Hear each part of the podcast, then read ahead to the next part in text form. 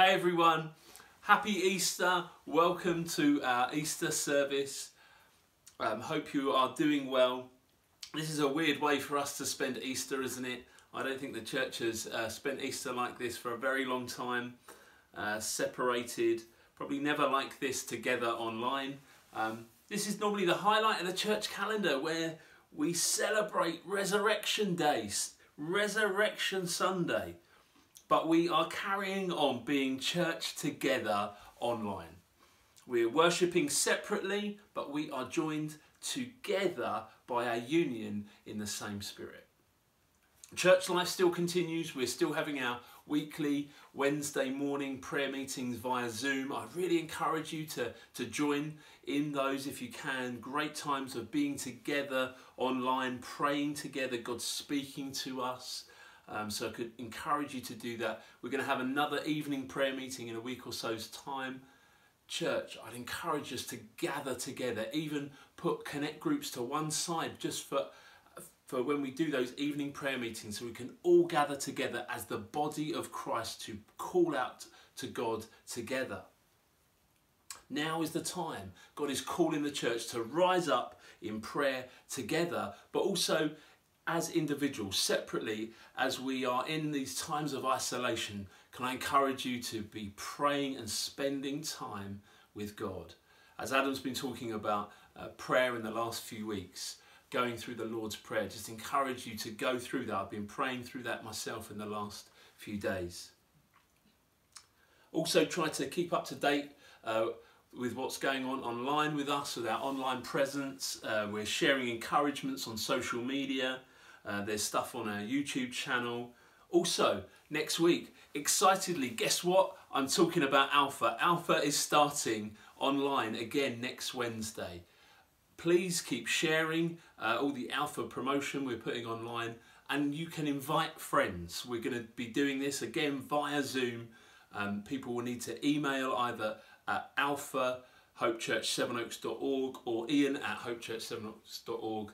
Um, you can contact me and then I will be able to send over the Zoom link. Please invite your friends to that. What a great opportunity to spend uh, time now online with people. Now, now is the time for us to rise up and invite people. We're not going anywhere in the evenings. Nobody can go out. So let's do this. Let's invite people. It doesn't matter where your friends are either. We're not restricted by location because people can uh, be anywhere. I've got friends uh, in all over the world actually in America, Ireland, inviting friends to, to come to Alpha. So why don't you invite your friends? Uh, also, I just encourage you to keep giving as well. Uh, we're still in a time where God wants us to give. Um, so you can find out how to give to the church if you go to our website, Hope Church Sevenoaks, um, and you get find to the page giving. So it's at the page where it's forward slash give so just encourage you to do that. Church life is still continuing. But we are living in strange times, and we might think, or others looking in at the church or Christianity, uh, might think, why or what is there to celebrate at the moment? And I don't wish to make light of anything that is happening at the moment. There are people dying every day. There are people that are losing their income. There is a change of life and situation that is going on. But there is still reason to celebrate today. Because today is Resurrection Day. We celebrate that the man, Jesus, this historical figure who was crucified, who died, who was buried in a tomb, but he rose again. There is reason to celebrate today despite any circumstance, it means that there is hope in this life and the next. It means that if Jesus rose from the dead, he has defeated death and we no longer need to fear it. I'd like to look at a couple of events uh, over what happened uh, over the few days of Jesus' death and his resurrection and why it's the case that it's still relevant to us thousands of years later. So, you'll need to get your Bibles. you can pause me if you like. I, I won't be offended, that's all right.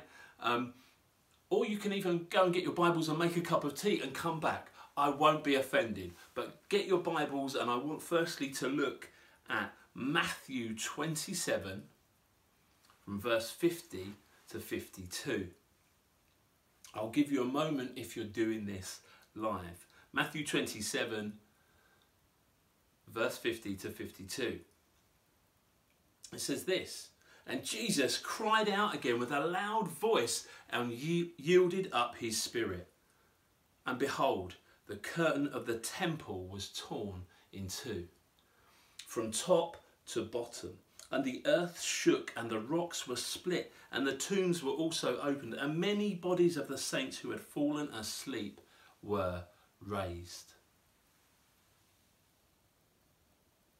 We see here that even the natural world around Jesus is reacting to the painful death of this God man on the cross. This death will not have gone unnoticed. Everyone knew something significant was happening. The sky even turned dark.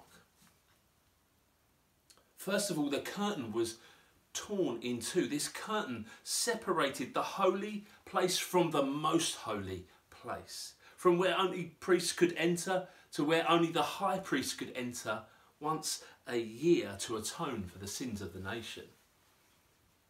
So, this tearing of the curtain from top to bottom, signifying God coming down to earth, not man going up, signifies the barrier between God and man was removed. Now, all people are free to approach God because of Christ's sacrifice for our sins. It says in Hebrews 10 since we have confidence to enter the holy places by the blood of Jesus, by the new and living way that He opened up for us through the curtain, that is, through His flesh, let us draw near with a true heart in full assurance of faith. In other words, the tearing of the curtain that separated the sinful people from the holy presence of God signifies what happened when the flesh of Jesus was torn. The tearing of Jesus' flesh secured the reconciliation between God and his sinful people. That is what the tearing of the curtain signified. Second, the earth shook and the rocks split. What happened on the cross has to do with the one who holds the earth in his hands, who can shake it, who can split boulders between his fingers. The earth was shaken, rocks split by a sovereign earth controller. Human deaths don't shake the earth and split rocks, only God does that. It feels like at the moment that everything around us in this world, this pandemic is literally shaking. It's shaken the whole world. Everything we thought we could trust in, everything we could depend on is being shaken. We thought we could be fairly healthy and we'd be okay. We thought we could be financially secure. We could depend on all these different things, but everything has changed. Everything has been shaken. The ground on what we stand on is shaking. What if there was something that couldn't be shaken? That even in this time when, when it feels like the world's been turned upside down, there was somewhere, somewhere we could stand and find security. But the death of Jesus means that the things we regard as firm and sure and unshakable, the very earth and the great rocks, mean that even these are not stable. They're not the final reality. They are fragile and temporary. But this is what Hebrews says about the things that are shaken, and that the day is coming when we will live in a kingdom that cannot be shaken. Hebrews again, Hebrews chapter 12 this time. from verse 26 says, His voice shook the earth, but he has promised, Yet once more I will shake not only the earth, but also the heavens. Yet once more, it indicates the removal of things that are shaken. That is, things that have been made in order that things that cannot be shaken. Therefore, it goes on, let us be grateful, receiving a kingdom that cannot be shaken and thus let us offer to God acceptable worship with reverence and awe. Even in the midst of the madness of what is going on, I believe that knowing Jesus and putting your trust in Him and His death and resurrection and having a relationship with Him means you can have hope and peace beyond this and that there is better to come. The second event I want to look at. On the third day, women appear at the tomb and they go in to find the stone rolled away and that Jesus isn't there. You imagine how surprising, how scary, how terrifying this must have been. They were going to prepare the body. But on the first day of the week, it says in Luke 24, verses 1 to 6, on the first day of the week, at early dawn, they went to the tomb, taking the spices they had prepared, and they found the stone rolled away from the tomb. But when they went in, they did not find the body of the Lord Jesus. While they were perplexed about this, behold, two men stood by them in dazzling apparel. As they were frightened and bowed their faces to the ground, the men said to them, Why do you seek the living amongst the dead? He is not here, but he has risen. Remember how he told you while he was still in Galilee. This is central to the Christian faith that the tomb is empty and Jesus is alive. This is what God had planned all along that He would come, that He would die, that He would conquer death and sin and rise again to new life. This is so key then and it's so key now. It shows us that there is hope beyond this life. My prayer for this time is that now that so many things are getting shaken and stripped away, that people really will search for this living God. There's an important line here in these verses. Why do you seek the living among the dead? He is not here. But he has risen. He's alive. What we're celebrating today is not a memorial service. Jesus is not amongst the dead. He's alive. And he reigns in the hearts of Christians. What might you be looking for? Grasping to in this life that is actually dead. All that's going on at the moment, I believe that the one and only thing you can trust in, the one and only thing you can depend on is faith in Christ. He had to die and rise again because sin, man's desire to go its own way, to turn its back on God. Everyone, all have sinned and fall short of the glory of God. That's why he had to die. And nobody, nobody can earn their way back to God. We are all separated from the presence of God by what the Bible calls sin. We are alienated from God. And apart from God, we are destined to spiritual and virtual death in hell. And up until this moment, death, death had power over us until Jesus stepped in. Death was the wage that sin deserved, and we all fell under it. But as Jesus died, it was impossible for him to be held by death. He literally broke the power of death or the holds of death. Sin and death is like this, it's over all mankind, it has a hold over us. It's like this it's like you have committed a crime. And the penalty for that crime is a two year prison sentence. Until you've served that sentence, it has a hold over you. Until the penalty has been paid. But when you go into prison, you serve the sentence. At the end of that two year sentence, you are released, and the prison cannot hold you any longer because the penalty has been paid. They can't keep you any longer. And when Jesus rose from the dead, it was God's way of saying, He has paid the penalty. He has paid the debt, therefore, death cannot keep you. Your physical and spiritual death has been dealt with. Jesus has dealt with the power of death.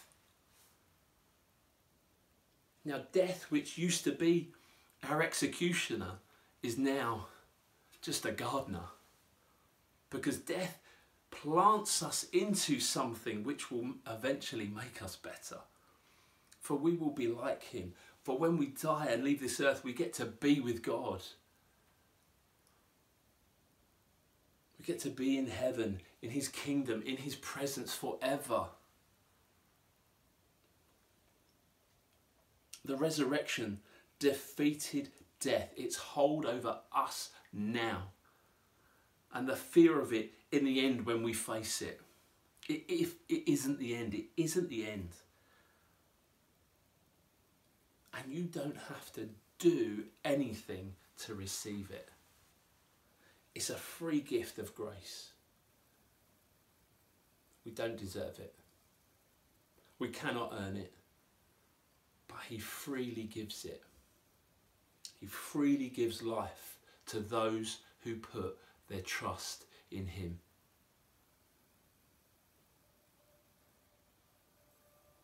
So, what are you putting your trust in? Where are you looking for life where there is death? What has been shaken and split apart in your life right now? Are you feeling shaken right now? Then only, only by coming to Him will you find peace. Only by coming to Jesus will you have hope. Only by believing in the one who died and set you free from the hold of death can you have any understanding of life right now. Did God send this pandemic? No. Has he turned away or is he completely powerless? No. Is he in the midst of it all? Yes. He's wanting to walk beside you to help you in the suffering, to whisper in your ear that one day there will be no more pain and no more suffering, and He will wipe away every tear from every eye. Outside of this, there is no hope. Outside of this, this is completely meaningless. But in Christ, Jesus, the one who died, the one who rose again, you can find hope and life and truth and meaning the reason you were created. When Jesus was hanging on the cross at Calvary and people were looking up at him, they must have thought, what good could come of this? This is terrible, this is evil. But what they did not and could not see is that he was in the valley and he was about to ascend to the mountain to die, yes, but to gloriously rise again so that we can all know life and life in all its fullness, the life of fullness that you were created for. Life that won't lead to death, to a world that cannot be shaken. So if you're feeling shaken right now, you can come to Him. if you wouldn't call yourself a Christian and you'd like to know what it is to know God, to no longer fear death, and you can come to Him right now. I'm going to pray. And wherever you are, you can just pray this prayer, just quietly in your own heart or out loud. It's up to you. But you can just say these words after me. And it's a giving over of our life to, to Jesus to say, I'm putting my trust in you. It's just three simple words sorry, thank you, please. So let's pray. Lord, I am sorry that I have turned my back on you and for the things that I have done. Thank you that you died for me on that cross, taking my sin